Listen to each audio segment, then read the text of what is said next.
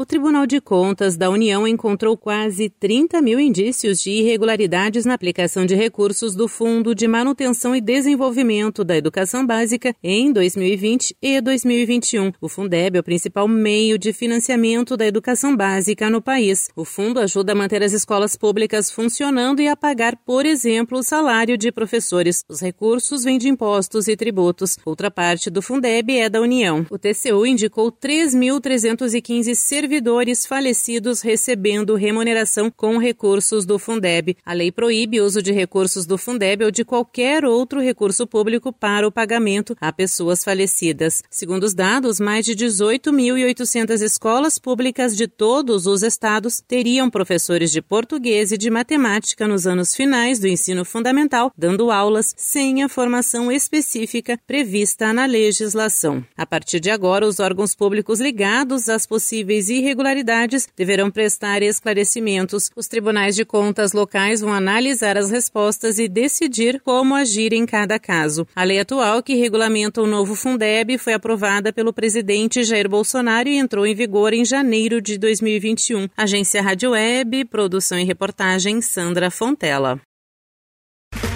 Okay, round two. Name something that's not boring.